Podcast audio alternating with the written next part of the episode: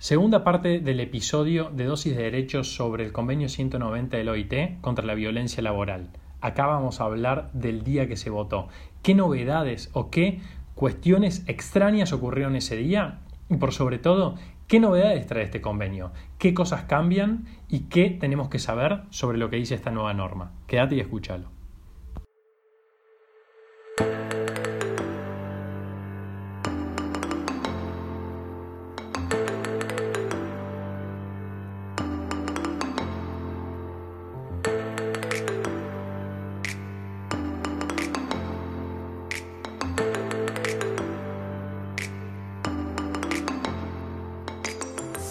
Bienvenidos a todos a un nuevo episodio de Dosis de Derecho. Esta es la segunda parte con Fabiana Sosa del convenio 190 del OIT vinculado a la violencia laboral. Estamos hablando con Fabiana, que está del otro lado. La saludo de vuelta. ¿Cómo andas, Fabi?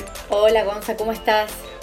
Bien, todo bien, todo bien. Nosotros seguimos acá charlando sobre, sobre el convenio 190 y nos quedó pendiente el tratamiento específico del convenio, pero antes de eso y para, para que la gente que está escuchando entienda la importancia que esto tiene, quiero que afortunadamente le tenemos a vos que estuviste el día que se votó, que nos cuentes cómo fue esa experiencia. Bueno, vamos a, empezar por el final en este momento, ¿no es cierto? El 21 de junio del 2019. Realmente eh, eh, ese día fue una, una muy linda experiencia que en realidad culmina del segundo año de discusión, ¿no? ¿Se acuerdan que la vez anterior les hablé del procedimiento de doble discusión que llevan todos los convenios de la OIT?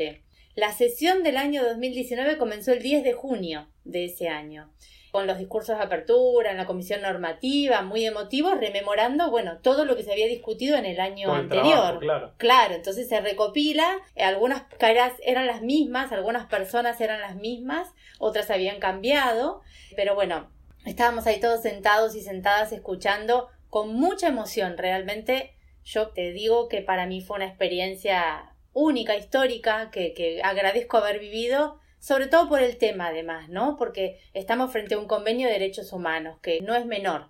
Todos tienen su importancia, pero hay ciertos convenios de la OIT que a mí me, me generan como una sensibilidad especial y creo que a, a todos y a todas, ¿no? Entonces ese día se abrió el 10 de junio y finalizó, como vos decís, el, eh, la votación, que la votación se hace en el Salón de las Banderas, ese que habrán visto en varias fotos que tiene todas las banderas, es muy lindo y están todas las personas con, con sus micrófonos y, sus auriculares eh, y todo el organismo, el Consejo de la OIT eh, reunido ahí, bueno, y este, esto se, se sometió a la aprobación. ¿Por qué? Porque la Conferencia Internacional del Trabajo, que les dije se reúne dos años durante el mes de junio, 15 días, luego de la discusión, la comisión normativa, que es esta, la comisión normativa para la aprobación del convenio y la recomendación, somete el borrador, que, bueno, lo iba a mostrar, pero no, no, no estamos con cámara, somete, lo tenía acá, es la costumbre, somete eh, la, la, votación a la decisión de la conferencia. La comisión, la conferencia decide si lo aprueba o no. Ahí es donde viene la votación real. Antes se, eh, celebraba toda la discusión en base al consenso. Solamente hubo un día en un tema muy difícil que mereció votación, pero se intenta que todas las decisiones en, la en, en el procedimiento de discusión se aborden mediante el consenso. Esto es muy importante. Entonces, en la votación del convenio y la recomendación que se presentó el 21 de junio, se hizo en forma virtual, cada representante computaba sus votos eh, mediante su eh, apretando su botoncito, donde no es necesario explicar el voto, solamente se, se vota y quien tiene interés puede explicar el motivo del voto, pero no es necesario. Las votaciones se hicieron en forma separada, ¿no? Se votó primero convenio, que se terminó aprobando por 439 votos a favor, 7 en contra y 30 abstenciones. Inmediatamente después se votó la recomendación complementaria, que se aprobó con 397 votos a favor, 12 en contra y 44 abstenciones. Y ahí es esto donde... tiene sentido. Esto tiene sentido con lo que hablábamos en el episodio anterior, que el convenio tiene mucho más consenso porque además es más general y trata de fit, caberle, encajar en todas las realidades de todos los países. Y la recomendación por ahí marca algunas líneas más interpretativas sobre qué es lo que se espera de ese convenio, con lo cual tiene sentido de que la recomendación haya tenido un mayor número de, de votos en contra que el convenio, ¿no? Claro, porque a su vez la recomendación puede ser más prescriptiva en algunas cuestiones, por ejemplo, en este caso respecto de la carga de la prueba, y algunos países no querían meterse con eso o le tienen temor a revisar ese tema. Bueno, entonces eso quedó en la recomendación. Al igual que un tema que generó una gran discusión, que inicialmente estaba en el convenio, que era otorgar protección específica a grupos vulnerables o en situación de vulnerabilidad. Inicialmente había un listado. En el primer informe que comenté la vez anterior, que eh, tenía los borradores y que decía cuál era el proyecto de convenio, había un artículo que establecía una protección especial en materia de acoso y violencia, que bueno, ya entraremos, pero establecía una protección especial para un listado determinado de grupos, donde estaban eh, migrantes, portadores de HIV, colectivo LGTBIQ y había otros más. Esto generó una gran, gran discusión en el primer año, en junio del 2018, en la cual se evidenciaba todo esto que hablábamos la otra vez al principio de cómo se juegan en el procedimiento de discusión los intereses nacionales. Y ahí aparecían países que, por ejemplo, decían, el grupo africano lo decía, que ellos no podían otorgar una protección especial a ciertos grupos porque probablemente eso iba a ir en contra de su religión o de su cultura, que no nos metiéramos con eso, decían. O sea, se escuchan cosas que realmente te llaman la atención, pero pasan. Hay países que no quieren otorgar determinada protección porque eso les va a generar alguna algún conflicto en derecho interno, por ejemplo. Entonces, bueno, esto se pasó a modo de otra solución de conciliación que fue otorgar protección a grupos vulnerables y o en situación de vulnerabilidad y se quitó la lista y quedó en la recomendación ¿sí? Quedó, digamos, de otra forma esto. Entonces... Además, eh, el grupo de países africanos son un montón de países. Sí, sí, sí, eran en ese momento creo que 64. Era, así que si se retiraban, como en algún momento que decían, si se vota de tal forma nos retiramos de la firma, realmente era un grupo muy grande. ¿Y qué pasaba? Se dejaba sin protección frente a la violencia y el acoso. A grupos de países o a países con mucha, mucha gente que necesita protección, Tal cual, donde realmente lo necesitan, exactamente, estaba por decir eso. Exacto. Y esto se evidenciaba estoy, pensando con, estoy pensando con un listado que, que además de esto me lo vas a confirmar vos, pero entiendo no debe haber sido números clausos, debe haber sido un, listado enunciativo. Exacto, era enunciativo. Y, y, así es como se peleaba inicialmente, ¿no? Este fue el tema que eh, mereció votación. Fue el único tema que eh, generó la necesidad de votar. Sí, y, lo promovió el grupo de empleadores, que inicialmente no estaban muy decididos. a esto es otro debate, ¿no? Pero después eh, sí querían que apareciera el listado y en realidad si aparecía el listado se trababa la discusión y se dilataba la discusión. Por eso se pasó del año 2018 al año 2019 este, esta discusión, porque en el 2018 no se había podido resolver. En el 2019 eh, la Unión Europea, que tenía muchas propuestas de conciliación en, situaciones conflictivas, propuso adoptar esta protección especial para grupos vulnerables en situación de vulnerabilidad y ahí sí se pudo insertar en el convenio. Como que mira lo que pasó. Primero estaba en el convenio como un listado. Se decidió sacar este artículo y pasarlo, era el artículo 13 si no me equivoco, y pasarlo a recomendación. Entonces quedaba para el año siguiente. Cuando quedó para el año siguiente y se trató, o sea, el año pasado, este, este listado generó tal, tal traba, tal discusión, fue creo que un día que se sometió a votación, se decidió someter a votación porque no se destrababa la situación, entonces ahí es donde se decidió.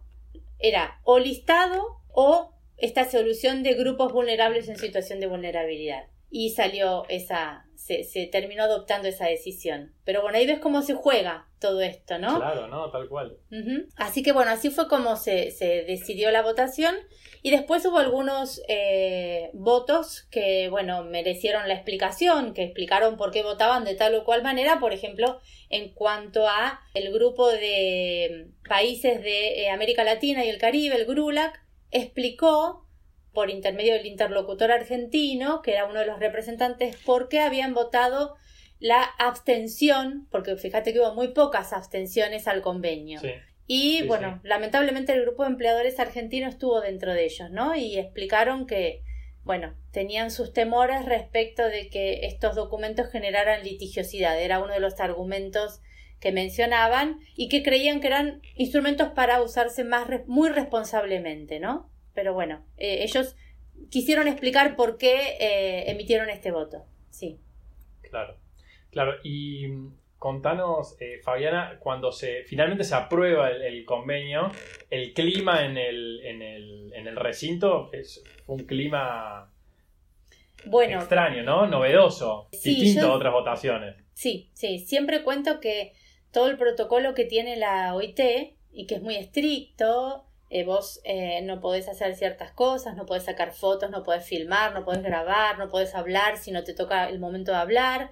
Eh, no puede ingresar gente que no esté autorizada. Esto se evidenció en la comisión normativa, en la que yo comentaba que nos reunimos los dos años para discutir el convenio en el, eh, en el Salón 18, en esta comisión donde se generó toda la discusión y las reuniones, como dije, hay reuniones de grupos de trabajadores, hay reuniones de grupos de empleadores y hay reuniones tripartitas, donde se pone en común la discusión. En esas reuniones tripartitas, que eran estas las fundamentales, las que se discutía mediante eh, la filmina, digamos, que iba eh, centralizando los artículos, ahí hay mucha formalidad y cuando se aprobó el convenio y cuando se aprobó la recomendación, realmente hubo un clima de fiesta que no se vive habitualmente y que habilitó la posibilidad de que se pudiera filmar, grabar y hasta bailar. Yo tengo algunas grabaciones. Sí, sí, sí, sí. Eh, es, es, histórico, fue realmente muy emotivo. Eh, esto no te hablo del, del Salón de las Banderas, ¿no? Ahí no. En, la comisión normativa, digamos, en la, en la, como si te dijera, en la comisión de elaboración de leyes, bueno, en la comisión de la elaboración de la ley, ahí cuando se terminó aprobando, después de tanta discusión y jornadas que empezaban a las 9 de la mañana y a veces terminaban a las 11 de la noche, ¿Por qué? Porque había que dejar ir a los traductores y traductoras, eh, intérpretes, mejor dicho, porque si no se seguía, había reuniones nocturnas entre los grupos, era muy largo y muy duro el trabajo. Cuando se aprobó, realmente fue tal la fiesta, primero hubo aplausos, que en principio no se puede ni aplaudir en, en, la, en la comisión. Hubo aplausos. Después de los aplausos que, hasta la oficina, la secretaría de la oficina se paró a aplaudir, empezó una canción, ¿no? Empezaron a cantar un grupo una canción. Se sumaron otros y después hubo bailes de especialmente las trabajadoras que estaban en la sala, en la galería donde estaba yo y las oficinas, las, eh, las ONG y también había periodistas. Estábamos ahí observando la discusión y fue como eh, liberar la emoción que teníamos contenida y hubo un baile en la sala, un baile, un baile africano. Este, yo lo digo así porque era como que era, reflejaba, ¿no? Una, un baile tribal, donde hasta miembros de gobierno se levantaron y se pusieron también a, a bailar, a filmar, a festejar, a celebrar, ¿no? Y, y la gente de la oficina también empezó como a hacer un pasito que realmente es histórico. Y, lo habilitaron porque lo merecía. Esto que vos me contás a mí no me parece para nada menor, para nada menor. Eh, el hecho de que, de que luego de la aprobación de un texto normativo se produzca esa liberación de alegría, de, endorfina, de, de, felicidad, que haga que personas que en otros contextos no hubiesen ni siquiera aplaudido se paren y bailen y aplaudan y festejen significa un, montón en abstracto. Ahora, cuando decimos que lo que se estaba festejando era un convenio o una normativa contra la violencia laboral, es muy relevante, porque significa que ese festejo estuvo reprimido o, motivado en una represión durante un montón de tiempo sobre una cuestión que no debería ser ni siquiera ni siquiera deberíamos discutir sobre, sobre el tema. Sin embargo, aquí estamos, no solo discutiendo durante años, sino festejando que finalmente podemos llegar ahí. Y con, esta reflexión que te juro me... Yo, esta es como la segunda o la tercera vez que te escucho contarlo y, me sigue emocionando. Quiero que nos metamos a analizar el, texto. Por ahí no, no es mi intención leerlo todo desde ya, pero sí por ahí comentar cuáles son los puntos centrales que hacen que personas se levanten y bailen y aplaudan en el marco de un, de un proceso hiper protocolar. Y sí, mira, eh, fue realmente, para mí fue paradigmático, ¿no? Porque se aprueba el, vos pensás que se está aprobando el reconocimiento del derecho de toda persona a un mundo del trabajo libre de violencia y acoso, incluidos la violencia y el acoso por razón de género. Y se menciona que estos actos pueden constituir una violación o un abuso de los derechos humanos. Es muy importante que pueden coartar el ejercicio de otros derechos laborales fundamentales, que son una amenaza para la igualdad de oportunidades, que son incompatibles con el trabajo decente y que representan una amenaza para la dignidad, la seguridad, la salud y el bienestar. También se habla de que el reconocimiento de la importancia de una cultura del trabajo basada en el respeto mutuo y la dignidad del ser humano. Que la violencia y el acoso también son comportamientos inadmisibles que pueden afectar o afectan la salud psicológica, física, sexual de las personas, que afectan su dignidad.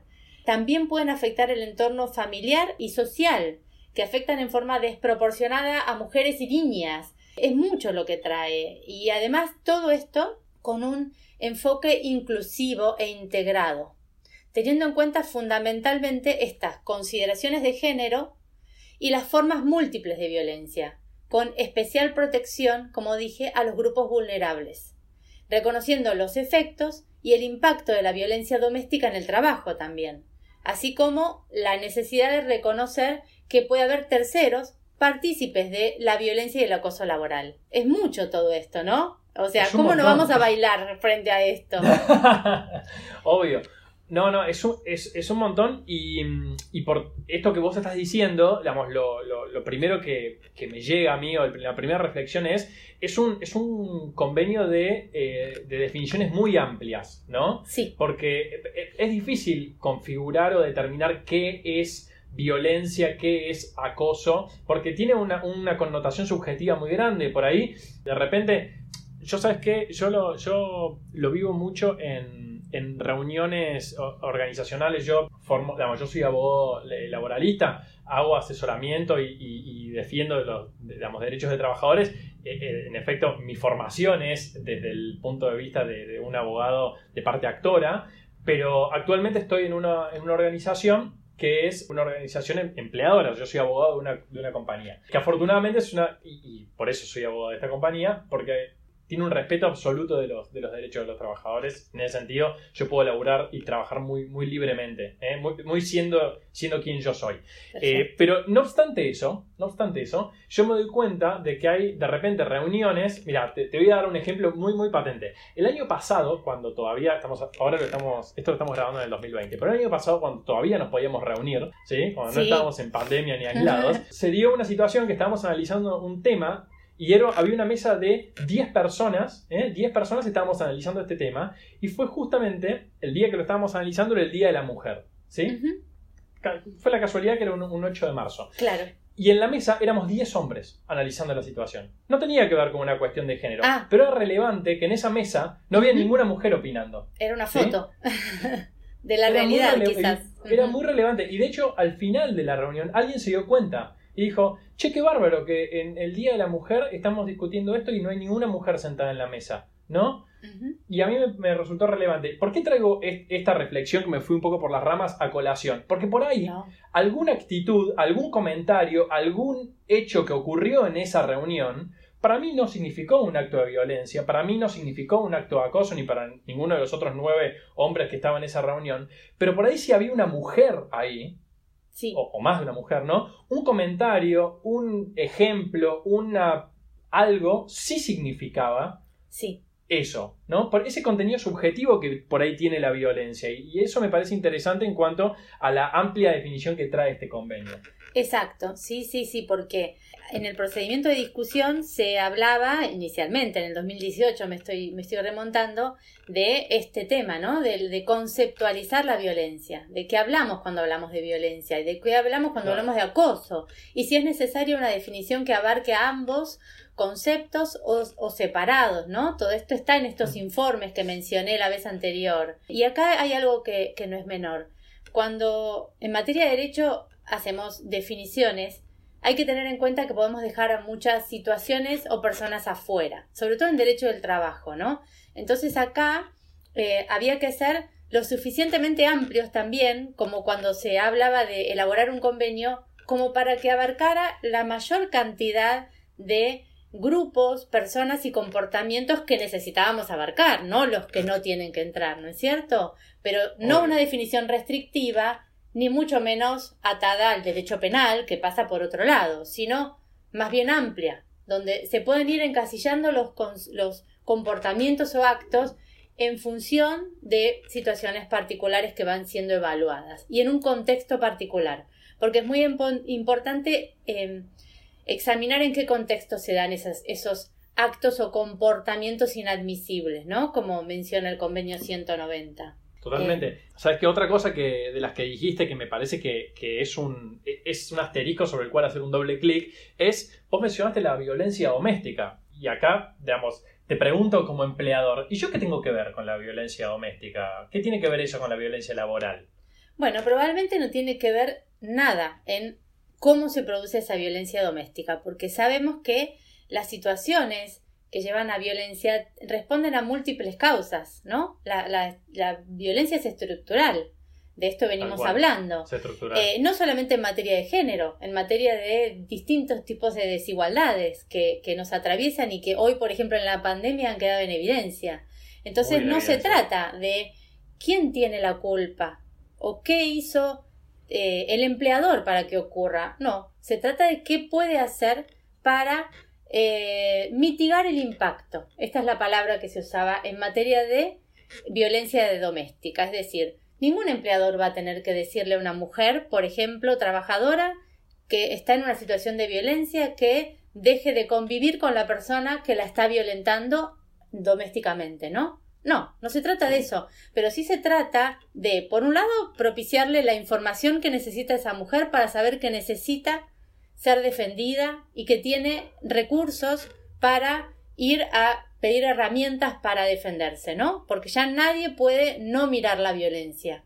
Por otra parte, se trata de reconocer el impacto que puede tener esa violencia doméstica en el lugar de trabajo. Quizás esa mujer trabajadora necesita, por ejemplo, un cambio de turno ¿Por qué? Porque se decidió separar abruptamente o no y necesita un cambio de horario para su hija en el colegio y necesita conciliarlo con su trabajo, bueno, quizás pide un cambio de turno, por ejemplo. Esto es reconocer el impacto de la violencia doméstica en el lugar de trabajo o el pedido de eh, asistir a una reunión en la justicia por una causa que está llevando adelante. Bueno, necesita ir quizás en el horario de trabajo, no puede no ir porque esa causa necesita que ella la trate. O sea, el empleador no tiene que eh, ser el responsable de lo que pasó, pero sí tiene que ayudar a esa mujer para que pueda salir de esa situación, ¿no? De esto se trata.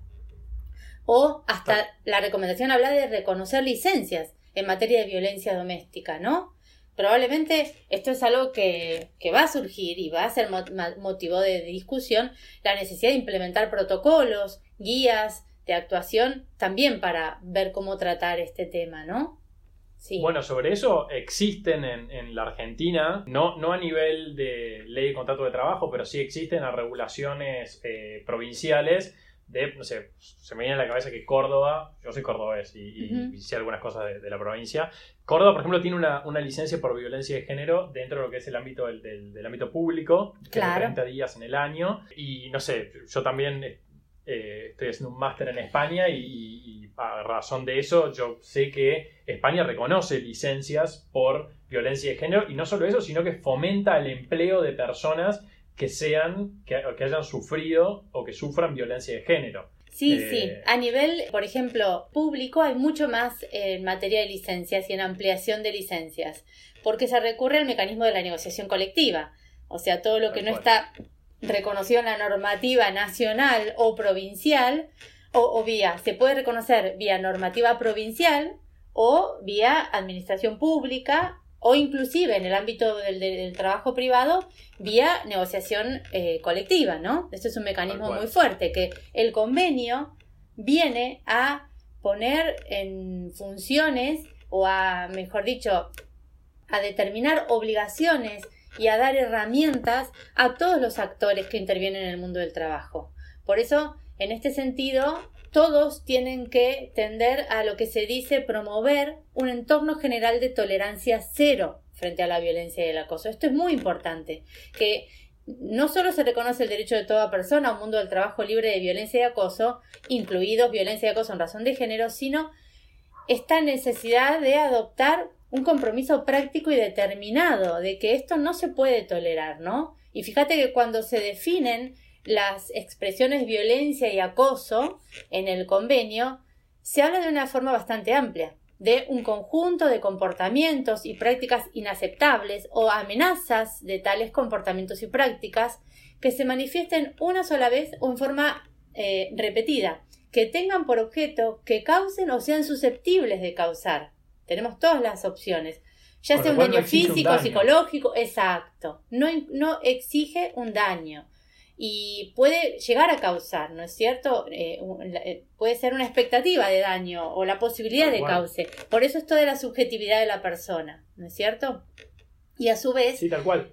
la incidencia específica en razón de género cuando la violencia y el acoso van dirigidos contra personas por razón de su sexo o género y afectan de manera desproporcionada a personas de un sexo o un género determinado, incluyendo el acoso sexual, ¿no es cierto? Sí, obvio. Y otra, otra cuestión que, me parece súper relevante del convenio, que está en el artículo 2, que, que también da una amplitud sobre a, las situaciones a las que se aplica. Eh, voy a, lo voy a leer dice, protege a los trabajadores y otras personas en el mundo del trabajo, ¿sí? Y se incluye a trabajadores asalariados, según lo define la legislación, pero también a personas que trabajan cualquiera sea su situación contractual. Las personas en formación, eso es re importante, incluidos los pasantes, los aprendices y los trabajadores despedidos, los voluntarios y las personas en búsqueda de trabajo. Exacto. Y los postulantes al empleo. Eso es súper importante, con lo cual eh, digamos, no solamente está,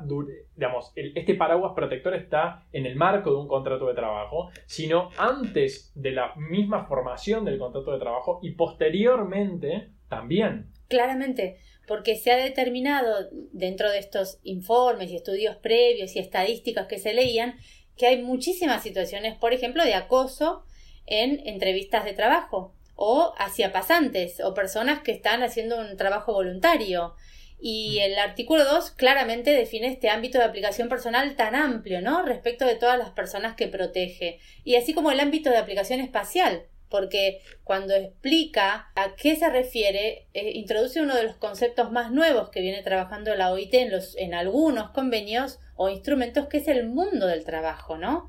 Esto no es lo mismo que el lugar de trabajo. El mundo del trabajo es algo mucho más amplio que generó discusiones, pero finalmente y, gratamente quedó así, porque eh, la protección se aplica cuando los actos reprochables, estos actos que merecen ser considerados como intolerables, ¿no? ocurren durante el trabajo, en relación con el trabajo o como resultado del mismo. Y da algunos ejemplos, ¿no? Pero no, no, no limitados.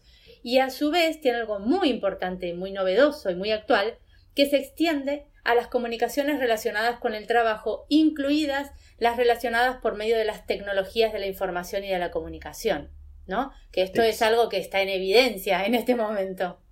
Tal cual, no ni hablar. O sea, es que a mí me parece que, la realidad, ya la realidad laboral que veíamos antes de la pandemia lo, demandaba, pero la, realidad post-pandémica va a ser va a ser y va a demandar este tipo de, de, acuerdos y este tipo de consensos porque el, mundo del trabajo está viviendo una quinta ola o una quinta o cuarta quinta revolución que implica que ya las fronteras eh, de los países no, logran contener las, las demandas eh, sociales y laborales. Lo vemos el otro día eh, reflexionaba sobre esto en, lo que había sido la primer huelga internacional de trabajadores de plataforma. Claro. Que en, términos de, derecho y ejercicio de derechos colectivos es como fuertísimo, es como lo más grande que uno puede imaginar, una huelga internacional de trabajadores conectados por un mismo, por un mismo objetivo, ¿no? Y eh, este tipo de, instrumentos van a, ser muy importantes. Y como, último punto para, cerrar, yo me, doy cuenta que vos te quedarías hablando todo el día igual que yo de esto, pero, pero como, para darle, como para darle un cierre, estaba, me, pensaba lo siguiente, hay un montón de situaciones de, violencia y de, acoso que se generan en lugares en donde las personas que las cometen no se dan cuenta de que las, de que las generan. ¿sí? Claro. De, de repente hay espacios que están, digamos, culturalmente se- son de una determinada manera o espacios que son hiper- hipermasculinizados, etcétera, con lo cual me parece que acá hay, eh, no sé, esto decímelo vos, ¿eh? estoy, estoy reflexionando en vivo. Sí, Digo, hay como una obligación de parte de, de los empleadores de enseñar hacia adentro, ¿no? Enseñarse a Sí. ellos mismos, ¿no? Una, una capacitación, pienso de repente en la ley Micaela, por ejemplo, ¿no? Que aplica eh, en principio para el sector público, pero sector público, pero bien podría llevarse al sector privado y que por ahí hay un montón de situaciones en donde uno no se da cuenta, cuando te lo explican, lo ves Exacto. y tal vez este convenio también fomente estas cuestiones, ¿no? Sí, mira, claramente eh, el convenio tiende a eso, ¿no? Eh, eh, dentro de, las de los- lo que se adopta como principios fundamentales se habla de prohibir eh, legalmente la violencia, ¿no? Que los países tiendan a prohibir legalmente la violencia y el acoso, establecer políticas públicas, estos mecanismos de control y aplicación, eh, establecer medidas de apoyo a las víctimas, así como vías de recurso y reparación, medidas de apoyo, eh, bueno, además de establecer sanciones y desarrollar esto, actividades de educación y formación, todas en formato accesible para que todas las personas puedan, puedan acceder a ellas, este, en el compromiso de eh, los miembros de adoptar una legislación y políticas que garanticen esto, dentro de eh, el garantizar claramente el derecho a la igualdad y a la no discriminación. Entonces, eh, dentro de, estos eh, principios fundamentales y en el reconocimiento de los derechos fundamentales en el trabajo, los tres actores que intervienen en este diálogo tripartito van a tener que sentarse, una vez ratificado el convenio, a eh, pensar cómo llevar a la práctica esto y al reconocimiento efectivo de eh, eh, la violencia. Es decir, hay que hacer esto que vos decís, de eh, sensibilizar, de explicar, de actividades pedagógicas. Tiene eh, muchas cuestiones prácticas de aplicación el convenio, de todo lo que hay que hacer para que, por ejemplo, una persona llegue a advertir que es víctima de violencia laboral, ¿no? Entonces, Claro, eh, claro. y de dos cosas, no prevenir sobre todo. Claro, digamos, que la persona se dé cuenta que, que está ejerciendo violencia y al mismo tiempo que la persona se dé cuenta que está siendo violentada. Exacto, de, de todo aquello que ya no se puede hacer se habla, ¿no? Como todo lo que ya no se va a poder tolerar en un lugar de trabajo, para lo cual va a haber que sentarse, ¿no? Y decir, eh, llegar a cierto consenso, establecer eh, códigos de ética, si se quiere, de, bueno, hay cosas que ya no se van a poder tolerar, hay cosas que si hasta hace un tiempo se toleraban o se dejaban pasar, ahora se entiende que ya no, ¿no es cierto? Entonces, acá se habló mucho en el convenio también de lo que fue poner en evidencia mediante el Me Too y el Time's Up, y se habló de Ni Una Menos también, ¿no? Cómo se puso sobre la mesa que hay ciertas cosas que ya no se pueden permitir ni tolerar, y que hay que hacer algo para que esto realmente pueda ser factible, ¿no? Tal cual, tal cual. Fabiana, no, no tengo nada más para decir. Eh, vos sabés que te iba. Tenía una pregunta más, pero me parece que ya quedó respondida. La pregunta que te iba a decir es: ¿Vos crees que el artículo 75 de la ley de contrato de trabajo que habla sobre el deber del, del empleador de asegurar las condiciones de seguridad y higiene de los trabajadores no es suficiente? Bueno, me parece que ya está respondido. Me parece Y- que no es suficiente. No, hoy lo tenemos, pero en realidad necesitamos más para poder ahí eh, llegar a hacer esto, ¿no? De convencer a, a todas las personas de que hay que tener, hay que tender hacia un futuro del trabajo enfocado en las personas, ¿no? Donde se preste especial atención a ciertas cosas que ya no, no, no pueden pasar. El deber de seguridad hoy lo usamos frente a la inexistencia a veces de, de herramientas. Pero Exacto. cuantas más herramientas o instrumentos internacionales de protección tengamos, creo que es mejor, porque quizás también nos va a llevar a propiciar otras prácticas de trabajo, ¿no? Donde no tengamos que hablar de la judicialización de eh, la violencia, sino de la prevención. Creo que lo fundamental del convenio es trabajar en las vías previas, porque cuando llega a la justicia es tarde. Esa persona tuvo que elegir entre trabajar y su dignidad probablemente. Entonces, tratemos de que las personas puedan vivir y trabajar en un ambiente armonioso, como dice el convenio. Tal cual, y como vos decías en, en- en otra charla, que nadie tenga que. Que nadie tenga que elegir exactamente entre su trabajo y la dignidad. Se trata de esto básicamente el convenio, ¿no? Y con eso me parece que, que deberíamos irnos. Fabiana, te agradezco un montón. Te juro que me quedaría dos horas más hablando con vos. Ojalá te vamos a armar otro episodio porque es, la verdad que es, un placer. Eh, mil gracias por, tu tiempo, que la verdad que es lo, hoy en día es lo más valioso que tenemos. Te, te lo agradezco un montón y, por compartir con, nosotros todo lo que sabes y toda tu experiencia. Bueno, muchas gracias Gonzalo por la invitación y bueno, por la posibilidad de hacer esto, ¿no? De las personas que se ocupan de difundir que, queremos ir hacia un mundo eh, posible que sea mejor, eh, creo que merecen tener voz. Así que todo lo que vaya para ese lado y se pueda contribuir, eh, ahí estoy. Así que muchas gracias y felicitaciones por, por la difusión de, de todo lo que hacen en dosis de derecho. Bueno, muchas gracias, muchas gracias, les mandamos un saludo a todos y bueno, esperamos que les guste. Chau, chau.